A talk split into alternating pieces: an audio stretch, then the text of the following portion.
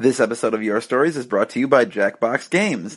Get five hilarious party games in the Jackbox Party Pack from the creators of You Don't Know Jack, now on Xbox One, PS3, PS4, Steam, and more. Go to jackboxgames.com for more info.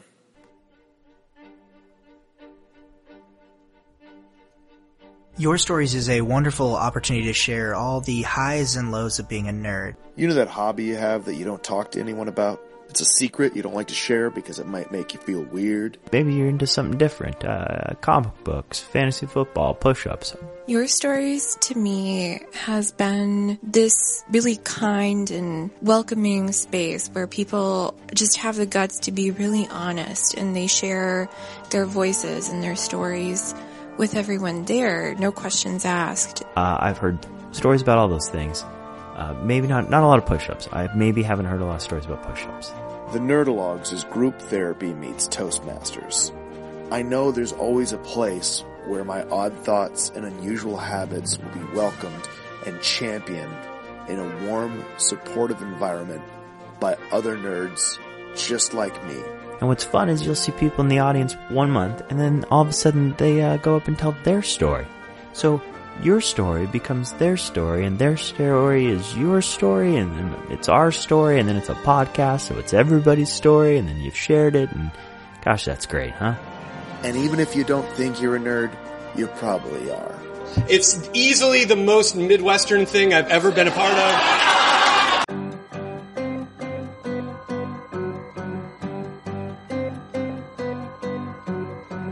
Hi everybody, my name is Eric Arnault, and this is part one of the Nerdologues Presents Your Stories May 2015 podcast, featuring the theme Press Start. To complement our special guest for the month, Arcade Brewery. Uh, if you don't know who they are, Arcade Brewery makes awesome, nerdy-inspired beers right here in Chicago, and they were kind enough to bring their drinks and themselves to our recording last month for a really, really great episode. Uh, this week, you'll hear Arcade co-owner and brewer Chris Tourre, as well as a bunch of other fantastic local creative folks like Jeremy Kanne, Vanessa Walilko, Orion Couling, Lily Be, and Katie Johnston Smith, plus music from me, Dwight Hassler, and Claire Friedman. Uh, if you like what you're hearing, uh, you should definitely come check out one of our live recordings. Uh, the next one, as it happens, is Sunday, May 17th at the Some Office Theater, 1917 North Elston in Chicago. It starts at 7 p.m., and as always, it is totally free to attend. If you want more info, see our Facebook event or website, www.nerdologues.com. Uh, as usual, we also want to extend a thank you to our sponsors for the episode, Jackbox Games, as well as the Chicago Podcast Co-op for the support there. Please check out other CPC shows, uh, as well as our fine sponsors, of course. Uh, those other shows happen to include other Nerdologues podcasts like Talking Games and MBSing with Mary Beth Smith, which just recorded its 100th episode last night uh, at the Some Office Theater. I was there; it was super great, and that will be out Wednesday for those of you who like good things. Uh, finally, of course, thank you always for listening. You're all great. Please enjoy the show. Theme tonight is press start. That was Dwight's idea uh, because it kind of works with Arcade Brewery, you know. So, Dwight, do you want to explain the songs that we're going to do? What they're kind of, what the reason behind them is? Not especially. No, uh, it's just uh, songs that really pressed start on these musicians' careers. Am I right? Am I right? Come on, come on. What? Hey, what? What? Okay, okay. Get a life. Got a William Shatner up here. So, uh, this is a song that you guys might have heard of, and you helped this band take it to number one. Yeah, I was going to say. Hey, Casey. I don't think that's true, but anyway.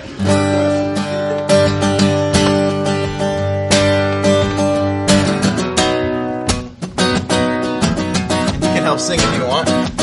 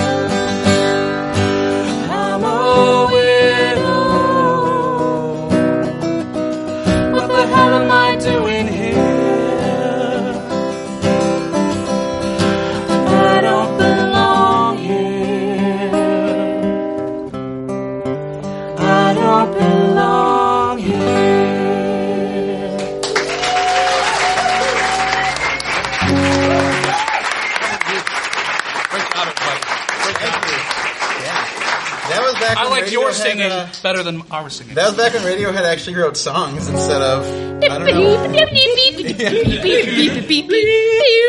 music for emotional computers. I guess is, is what they write now. I would love that song.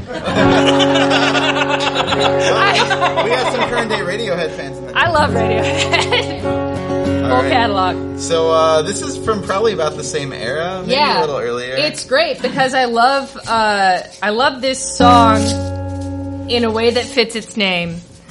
Uh, and my voice cracked at the top of that other song, and if it cracks during this one, it doesn't matter.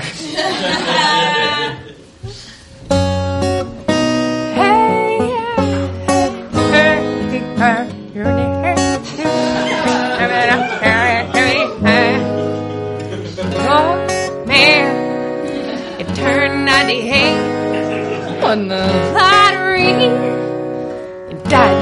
day. It's a black flight and your Chardonnay. It's a death row pardon two minutes too late. And isn't it ironic? Don't you think? This black player I don't know what I say it's like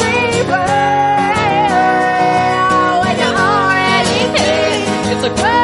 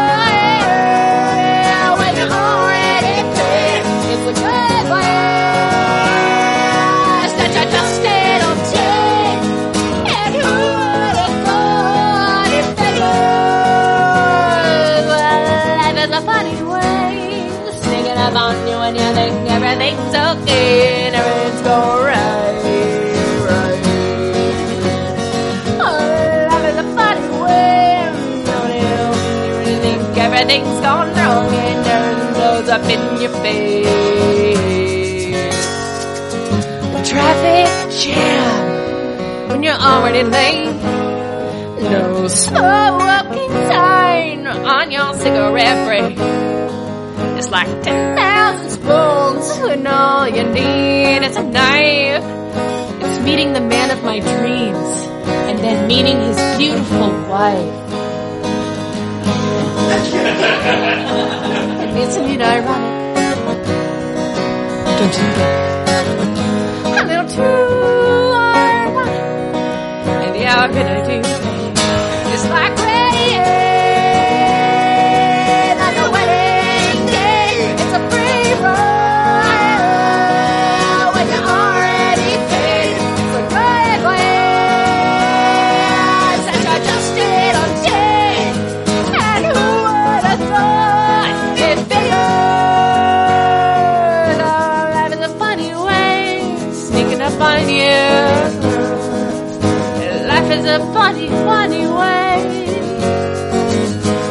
helping you out, helping you out.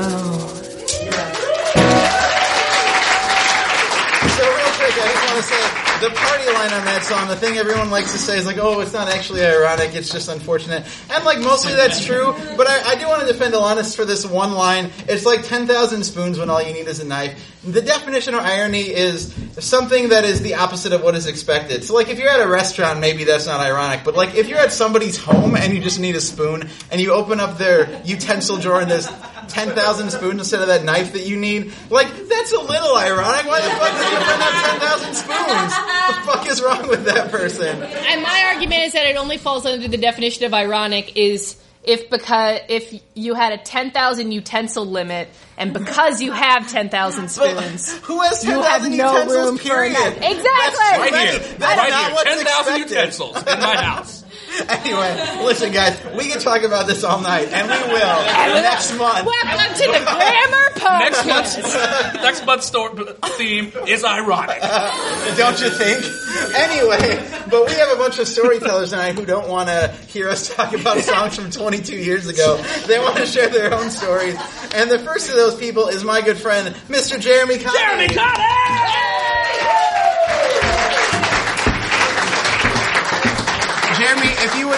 before you start, weighing on your opinions on ironic.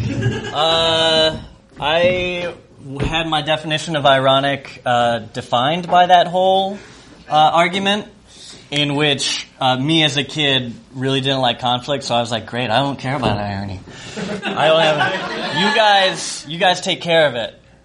I thought it was a song.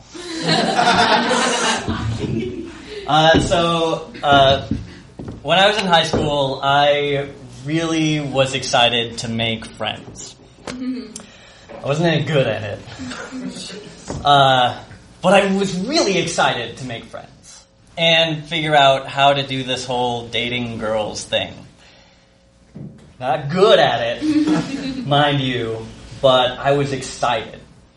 And I remember a particular budding friendship that could have been, uh, could have turned into a, a budding romance when I was in high school that I was really uh, interested and excited to be a part of. It was with this girl named uh, Aurelia, because I can't remember her name, and I wanted to pick something fancy. so uh, Aurelia and I had met in high school. We were both sophomores, and she had just moved to town. And I grew up in a small town, so when someone moved to town, uh, that was a, a pretty significant deal. That was a, a marker. You noticed it, and I remember talking to her in, in the hallways every now and then, and uh, like running into her when I was returning home from lunch because we could go off campus. It'd be cool. And uh, even one time uh, she offered, and I got a ride home uh, from her, which when you don't have a car uh, is a pretty big deal, even in a small town. I was really excited uh, of what all the things that this could mean, uh, sharing a ride home with this newfound friend and possible love interest. Uh, that really turned on its head when I found out the next day that she thought I was stalking her. Uh, and my talk today, my story today, is all about how when you press start, you expect something to boot up and be presented to you. In this case, I expected a friendship to boot up uh, just how I'd expect a friendship to go, and it did not. So, Aurelia's friend the next day. So, in context is everything, right?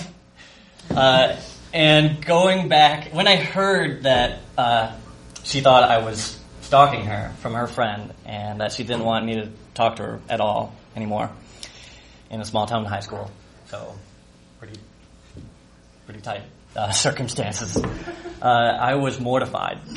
I was a nice kid, way too nice uh, in in every way, just and for someone to say that I could be capable of this, I was just like, oh my god, what the hell happened?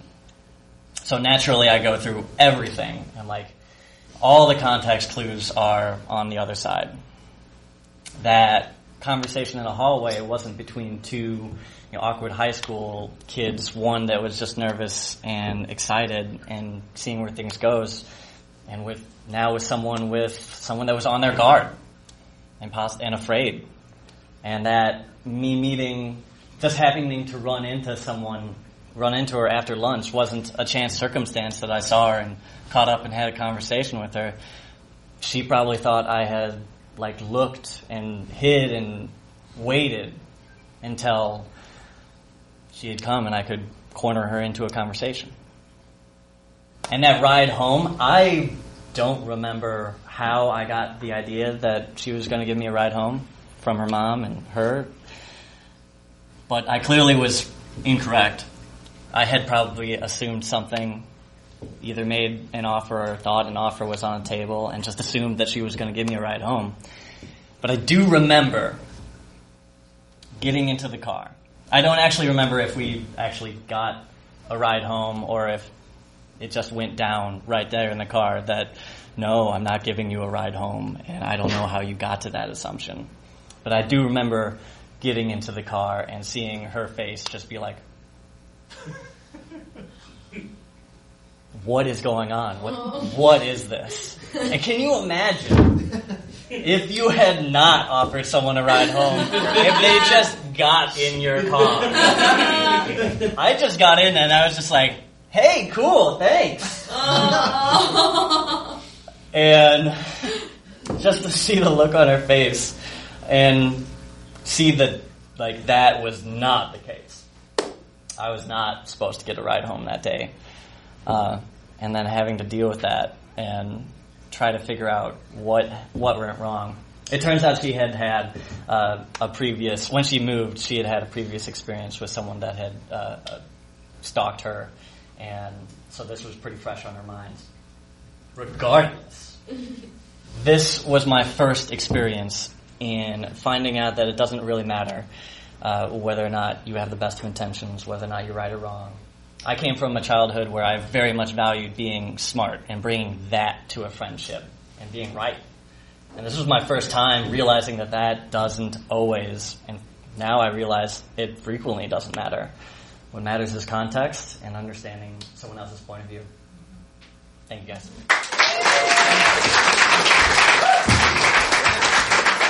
Thank you, Jeremy. Not really comparable, but as as a way of transitioning, uh, one time I think I took a dude's quesadilla because I thought he was offering it to me, and he totally wasn't. And uh, I was trying out to be, I was trying to be in the band that this kid was in at the time, so my deal was pretty much sealed at that point. Because you don't really want to be in a band with someone who steals your quesadillas. I think it's not good. See, me, Dwight, and Claire, we understand each other. No one, no one touches You can always have my quesadilla. Aww. Now I feel like a bad friend. Anyway. so it was mentioned a couple times we have Arcade Brewery in the house tonight. That's super great. I hope you all had a chance to try the drink that they are so graciously serving up in the lobby because it is really, really good. The Dubbeltime. Uh, I dug it. We have three speakers from Arcade tonight. The first of them, I asked this gentleman's last name pronunciation like 10 minutes ago and I already forgot it. So please help me out, Mr. Chris. Tourre. Tourre.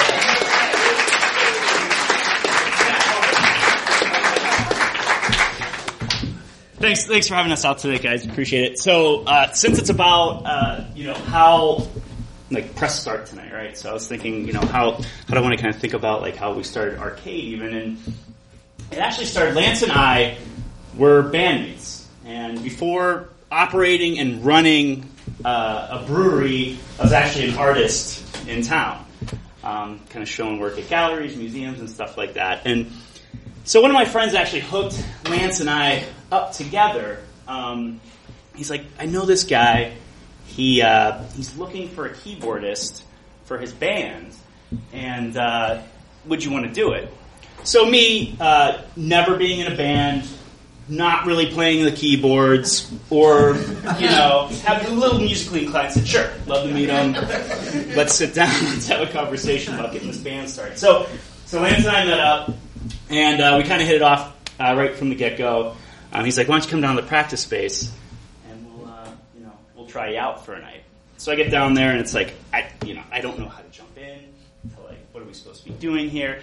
Now, granted, this is like a noise punk performance art band. So when I walked into the space, you know, Lance was telling me about how we're going to play a song about like sudden infant, infant death syndrome. So I was like, all right, I'm in a safe space here. All right, I'm in a safe space here. so, uh, but we hit it off, and, the thing was that like we learned uh, very early on that you know we we could be very uh, creative with one another, and we could we could kind of bounce ideas off of one another too. So we practiced uh, together. It was Lance and I and, and a drummer Matt, and uh, so we finally were going to have our first show together. And so we are a little bit different. We would have, uh, you know, I would make uh, anaglyphic videos, so they're like the 3D ones, and so we'd hand out 3D glasses to everybody coming in uh, for the show, so they could put on 3D glasses. And you know, I didn't really know what I was doing, so it just kind of made like crazy shapes and stuff in people's uh, people's eyes when they were looking at it. And uh, we'd face, we'd paint these big shark teeth on our mouths. We all wore three piece suits and bowler hats. And basically, it was just to make a ton of noise. Um, at one point, we even hired a burlesque dancer up who was like stripped down to like metal bra and panties, and we're like she was like grinding sparks everywhere. So very, very performative. So the first night we had this show, um, you know, the show went really well. Um, it was really loud, and then we uh, we were leaving, and so Lance and Matt had jumped into the van, and uh, we're driving down the street to where uh, Lance was working at the time, or the building he was working at at the time, and I was just carrying some stuff. So as I'm walking down the street, I see the van sitting at a red light, and this taxi comes screaming down the street and just plows right into the rear end of them. And so I start running. Now, granted, we all are still in full costume. so this cab driver jumps out of the car and he's ready to like scream until two dudes in bowler caps with shark's teeth painted on their faces come out and start walking towards him. And then I yell, hey, and the old man turns around and there's another guy with and a bowler cap running towards him. Now at this point, the three guys in the back seat said, fuck it man, you're on your own. And they ran down the street. They just jumped out of the cab and ran out of there. The guy jumped into his cab and took off. Meanwhile, all we were trying to do was get his insurance information. Um, but that right there, that was probably the start to a very good friendship and partnership. And uh, we've worked really, really great ever since. So thanks for listening. Thank you, Chris. I, wish we we all had shark's teeth. That's something. Maybe next month. I like I like the aesthetics of that. Uh, it's awesome to finally be doing something with you guys. I know we've been uh, talking for a while, and man, this is cool. Seriously, drink that beer. Uh, we're gonna have more speakers from Arcade throughout the night, but right now I'd like to bring up the the sole proprietor of uh, Kali Butterfly uh, Chainmail Jewelry. She does some amazing stuff that hopefully she can show you at some point. This is Vanessa Wilco.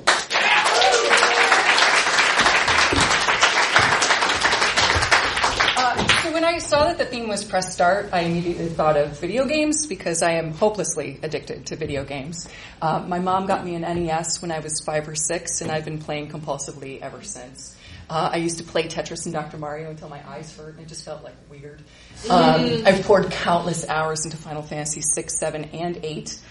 Final Fantasy 8, by the way, if you max out the timer at 99 hours and 59 minutes, the clock turns red to shame you. but I had to find all the triple triad cards, so I did not care. and I, I really believe that video games helped hone my approach to life. Because in life, I know what I want, I go after what I want, and I get what I want. And in video games, I don't just play video games. I collect every item, I find every secret, I kill every enemy, especially the optional super difficult bosses. I figure out what the system is and I game the system, and if I can break the game, even better. and so this like ethos of mastery was really useful when I started my own business five and a half years ago, which is also when I went cold turkey off of video games. um, and when I got started, I make chainmail for a living, mostly jewelry, but also armor and clothing for stage and film. And, uh, you know, I graduated with a degree in sociology, which I have used approximately not at all. so, like, developing this identity as an artist, I, like, I had to do something. So I entered, you know, every competition I thought I was remotely qualified for. I applied to every show that I, uh, an exhibition I heard of, and I also submitted my work to any publication that was looking for submissions. And, you know, after a year of hammering away at this, like, I won some awards. I got into some really good art fairs, and I had a list of publications that helped propel me through over the past several years. Um, but last year I had this really serious crisis of faith. Uh, I did a string of financially not great art fairs. I then did not get juried into any of the best art fairs I had done in previous years. And also, uh, several people, including a former colleague of mine, started making jewelry that looked a lot like mine. Uh, yes, thank you.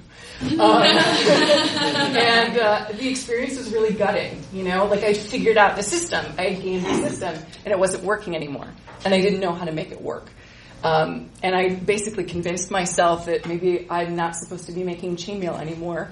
Um, and I even went so far as to email my entire newsletter and tell them that I wasn't going to be doing art fairs anymore. And if they wanted to see me, you know, I had two more on the horizon, and then I had some other venture planned, but you know, I wasn't as excited. And what was going to be the last art fair I was ever going to do was the One of a Kind show in December. And it turned out to be one of the best art fairs I've ever done. And it was incredible because I had this like such an outpouring of support and love, not just from friends who came out to you know give me food and water over the weekend, but uh, like all these customers from previous years who told me that they you know wore the jewelry all the time and they really loved it and they got compliments on it, and just knowing that these little pieces of me were out in the world, well loved, and in the middle of the day on Saturday of this four day art fair, it was eight hours and I was on my feet selling jewelry, making jewelry because I thought I was quitting so I didn't have enough inventory, and then selling that. And like just in this flow of like feeling connected to everything. Mm-hmm. And it was like this voice spoke to me and said, if you quit now, she wins. Everyone who copies you, everyone who ever told you you couldn't do it, they win. And in that moment, I decided there was no way I was going to let anyone beat me. You know, when I play video games and I get to a really difficult boss and there's a full party wipe, I don't just like put down the controller and stop playing the game. I grind levels, I find items, I gear up, and I kill the boss. I didn't get to the end of Final Fantasy VI to not kill Kefka in the tower. I didn't get to level 80 in Skyrim to not kill the Ebony Warrior at the last vigil. And I sure as hell didn't spend five years of my life building something that matters more to me than anything in the universe to walk away. So, buoyed what, by what turned into this incredible December, uh, I made some tweaks and changes to my business, and everything's magical again, and I'm making things happen again, and it feels really good. Um, and I also have time for video games again, which is great. so, uh, if any of you ever want to know how to power level your smithing skill in Skyrim, just come talk to me, because uh, I like making jewelry and armor in game as much as I do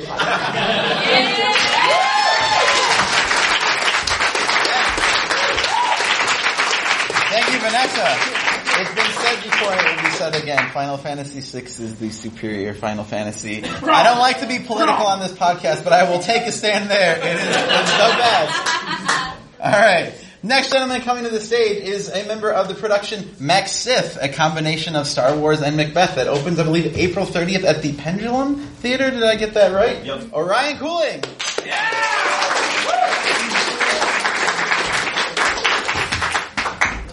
So I brought some props. This is my little buddy. Um, I'm holding the 1980 Luke Skywalker action figure, and now you're holding him. Pass him around. Um, as you pass him around, please note how well loved he is. You see, um, when I was a little boy, my father worked three jobs, and a cop was two of those jobs that he worked, and a mover was another, and I never saw him. Um, he was a good man. He was a good man with a family to feed, and we were we were broke, guys. We were so poor we couldn't afford the O or the R. We were just po, and uh, we were like wouldn't survive without like hunting and like wick and like what the food uh, donated from the church was brought to us, right? Um, so these tokens, these action figures, were um, expensive, man. They came from Toys R Us, which is like whoa, right? if it wasn't a thrift store, we probably weren't going there, you know. And Dad would come home after not seeing him for uh, you know, literally a couple days, right? And he'd put one of those boxes down next to me, and he'd look at me and just apology all over his face, but no words with the apology. But that was kind of okay because I loved Star Wars with a passion, and I still do. And the roar of a wampa is a horrific thing. and you see, it was a cold winter's morning. It was so cold that that little five-year-old version of me, right, that was so light that I could walk across the crust of the snow. And I heard the wampas roaring outside. And we had a rule. We lived out in the country. The rule was you had to be back by dark. That's it. That's the kind of childhood I had. Like, see you then, right? And um, we would, and that was okay with me. Like we were, we were hunters and we were trappers, and we were in the Northwoods, and that was okay. You know, it was not, it wasn't cruel. It was fun because you went out and invented your own life and your own games and your own adventures. And I had some wampas to kill because my dad had given me had given me a, a lightsaber. And when I was a kid, lightsabers weren't the amazing lightsabers we use right now in our production of McSith, which are like between two hundred and seven hundred dollars per blade. Right? They're incredible. Plug Ultra Sabers. Well done.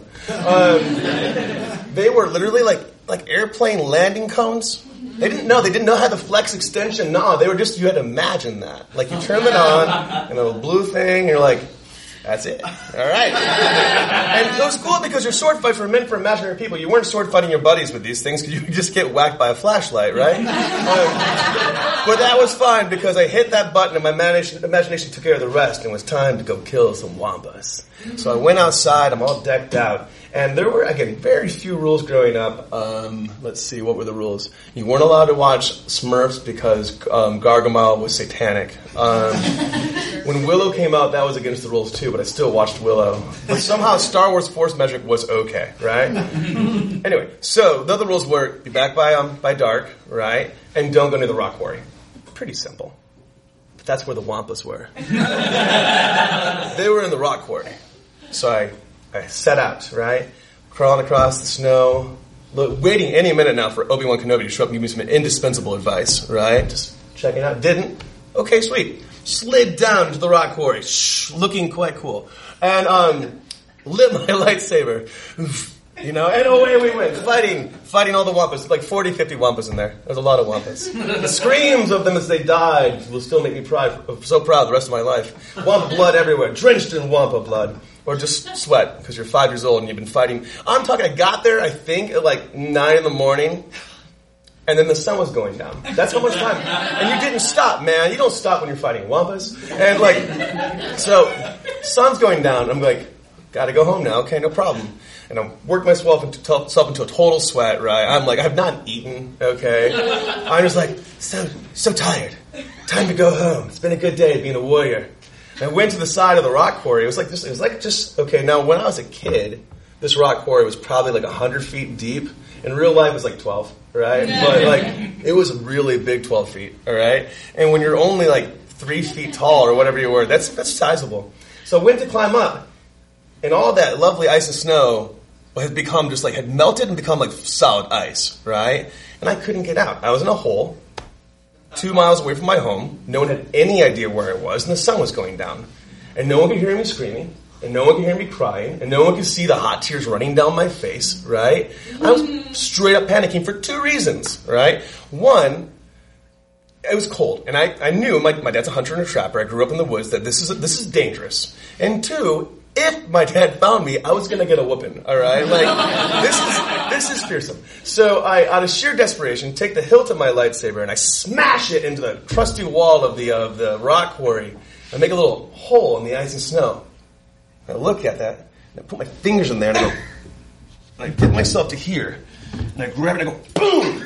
And I have this here and I dig my fingers in there and I get up, boom, and I do it again. I get to the top of this of this crevice, right, of this rock quarry, and the sun's going down, and I hear in my head, mm-hmm.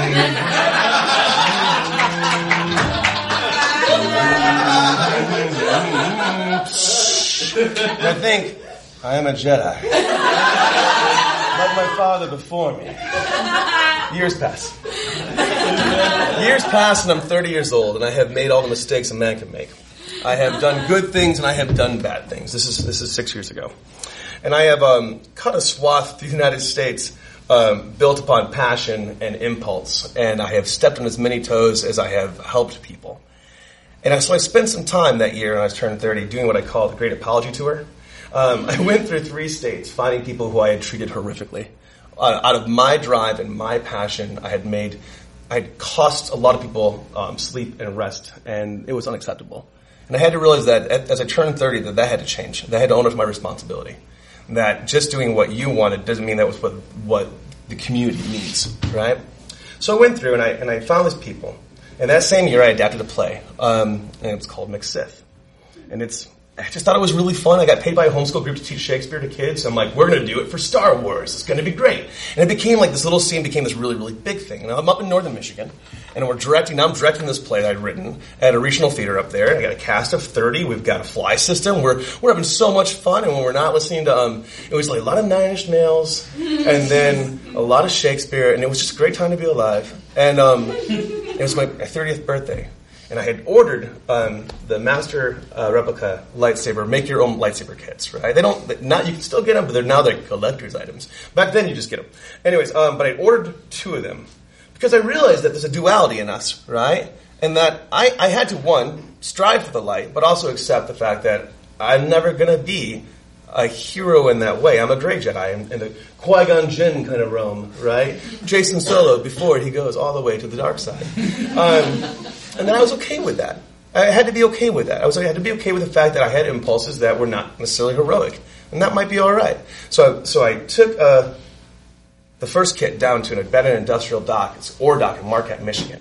And that was back when I was a punk and back when I was uh, in college and I was experimenting with dark magic and, and, and going through like my Wicca was not hardcore enough phase, and I had to do some other things. I went down to where there was all these all these pentagrams and whatnot, and I took my black magic candles and I sat there at midnight and I drew a circle of magic and I, and I made my Sith lightsaber. Right?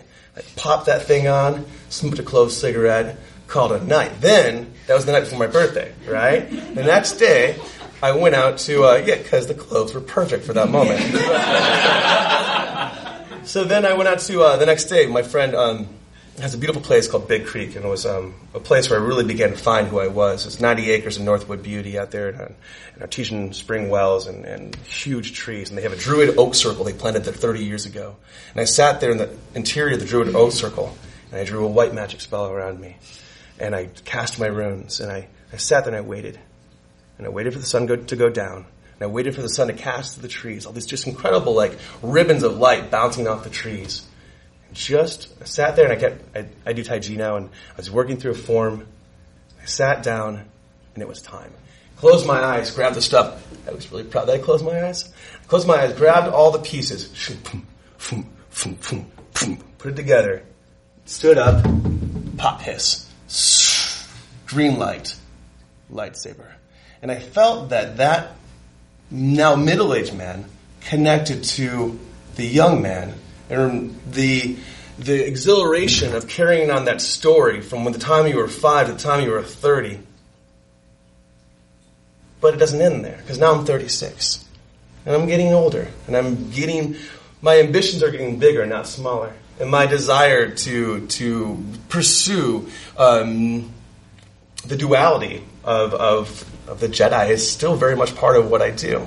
I, I teach kids for a living. I'm a role model. I love um, presenting a higher option for young men to strive towards. I ask them for it, I demand it, right? But I also like to well in the darkness. I love McSith. I like the horror of it. We don't make it a comedy. It's not a parody. It's not a farce. It's horrifically violent and very frightening. And that's okay too. So now I get to be this version of Luke Skywalker. Now my hand's been cut off. I got some battle scars on me. Oh no, it's okay. They're meant to be played with. That's why they're right there in front. They're not collector's items. They're meant to be played with. All right? They're meant to be rough. They're meant to be scrubby. They're meant to break. They're meant to be lost. They're toys for God's sake. And I, I um, that's that's part of it, right? So now, now I guess I need to look forward to. I can now be the scruffy Luke Skywalker. I can now be the guy who comes in with his beard and that scar tissue from motorcycle accidents years past still there. and uh, I, I couldn't help but feel with the with the full run of McSith after all its beta versions, all the things that we've done with it, and the fact that Star Wars is coming out and that Battlefront is coming out, right? that this is absolutely the right place to be, the right time to, to, to accept my responsibilities and to, to say again, as, um, as I did when I was five, I am a Jedi, like my father before me. Press start.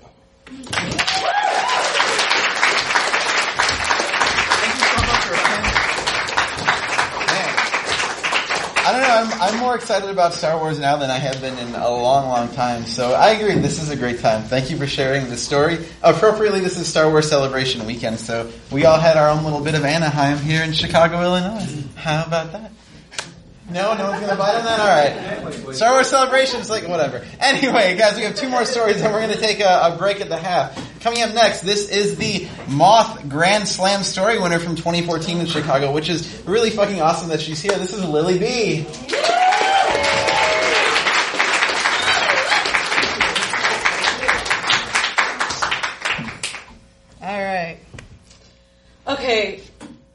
Life for me, it doesn't have to be for y'all, mm-hmm. is like an open world game to me. I'm big on the open world gaming. My son and I bond off open world games. You, you know, your your your GTA's and your Skyrims and your you know and your my favorite Fallout 3. You know, mm-hmm. I think it's because much like life, your decisions and your actions play out in these games. They, they take you either to different paths, or they take you to different missions, or they get you different rewards, different achievements, different trophies. I remember sitting with my son. He's about 10 years old, and he's having problems at school. And it's when I first laid this analogy on him, like real talk. He's having problems with his friends, he doesn't get them, and my response to him is like, fuck them.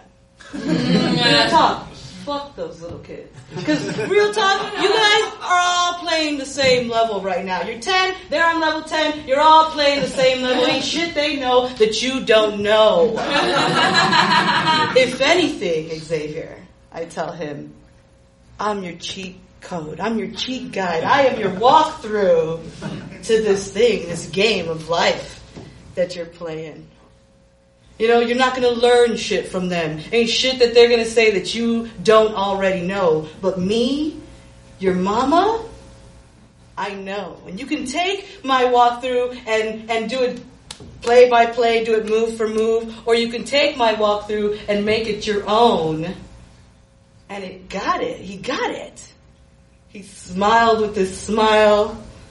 Because if you want to struggle, I told him, then you have a baby at 16 like I did. Mm-hmm. You know? If you want to make life hard, then do that. And he's like, no. and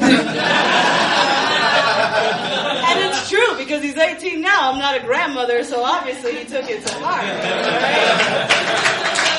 and, that's, and that's how we bonded. Like we bonded through gaming, him and I. Even now, the only way I know he's alive is because he lights my torch on my singing monster. He doesn't answer my fucking calls.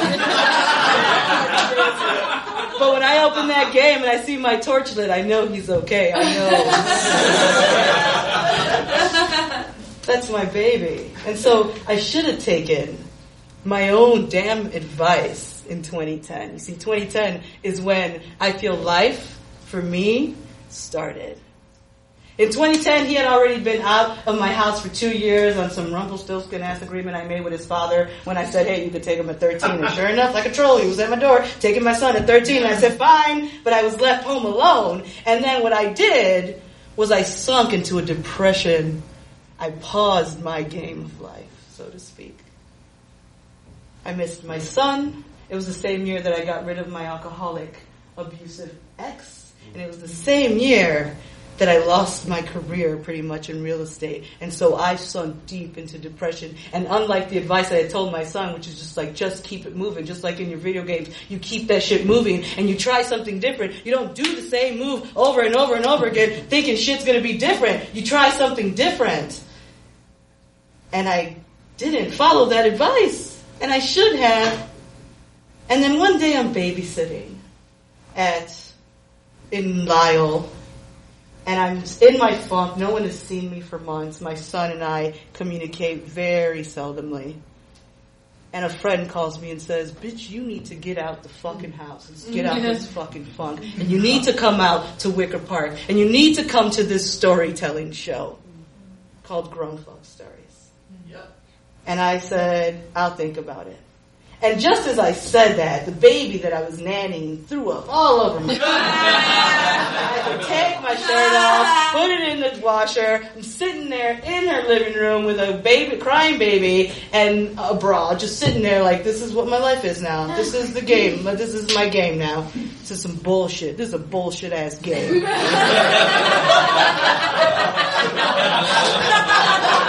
I decided to change it up.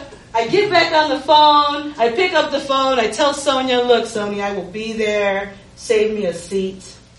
And I left Lisle, took the metro into town, and went to my first storytelling show just to watch, just like you guys. And unbeknownst to me, this bitch Sonia threw my name in the in the in the bucket. Uh-huh. and so when they called Lily, when Cara Brigandi called Lily, I looked around for the other Lily. Uh-huh. And from across the room, because I showed up a little late, my girl's like, no bitch, that's you. that's you, Lily. And I was nervous and I was scared, just like I was nervous and scared, you know, right before the end of Fallout when you're just like, oh, I gotta go through all these fucking robots. And I, I was nervous, I was scared. But I went up. And the first story I told was about my son. Because he's who all this is for. This is what I, this is why I do this. It's for him. And so I told the story about him putting cash in a girl's book bag. Another story. and the rest is history, you guys. I went the following month. I went the month after that. I did this for two years until I found out there were other storytelling shows, and then I showed up at the Moth, and I started to actually own and love this game I've been playing my whole life. The story of my life. And every accomplishment and every trophy and every fucked up move I made that landed me in a fucking dark ass pit and I had to restart was now something I could wear as a badge, wear as an achievement, wear as that trophy. Storytelling saved my life. It saved my life and in turn it saved my son's life. All because I decided to do and I just sit there and do nothing.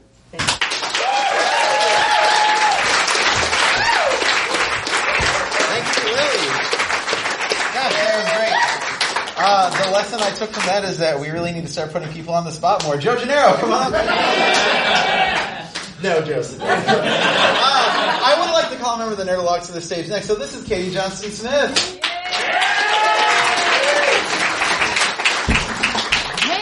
I'm Katie Johnston-Smith. Um, I wrote a song, and I'm real lucky that I know Eric and he can write music. Otherwise, this song would be weird. um, uh, and I keep on writing about how like love is haunting and stuff, and that's because love's real spooky like a ghost.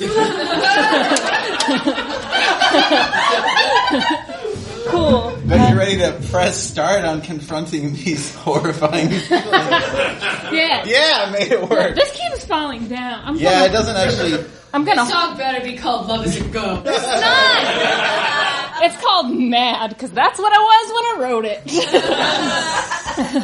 I'm actually gonna sit. I'm. I. Oh yeah. Let's sit. That's fine. That's fine. Okay. Cool. Better idea. We're not trying to impress anybody. Uh, nobody's impressed. What's the tempo it's a. Da da da da da da. Yeah. Thanks. Cool. Mhm.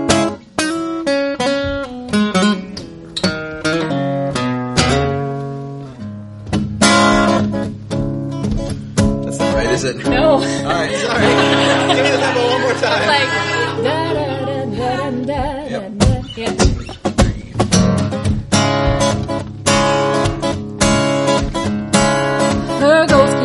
Me. She has a hold on us, baby. Can't you see?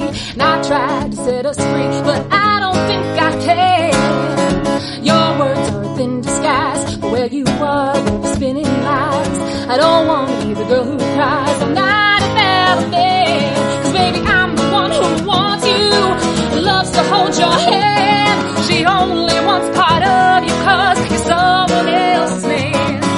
Love can turn you crazy. Love make you can drive a real woman right out of her mind. There's a dark that makes you stew and plagues your thoughts. I wish I knew why she can't let go of you, but I don't think I can. You wanna go back to the start where we were before you hurt my heart. But if I had to redo that part, I might run fast from you,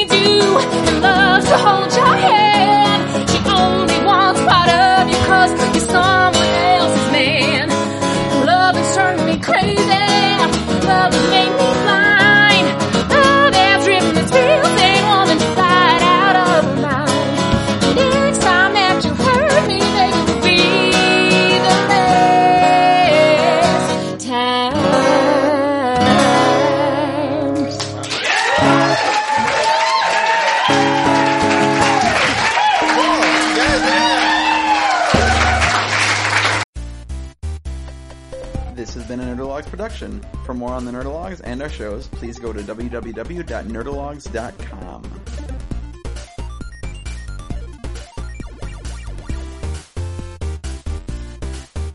Thank you all, thank you all. I am GrabBot23548X,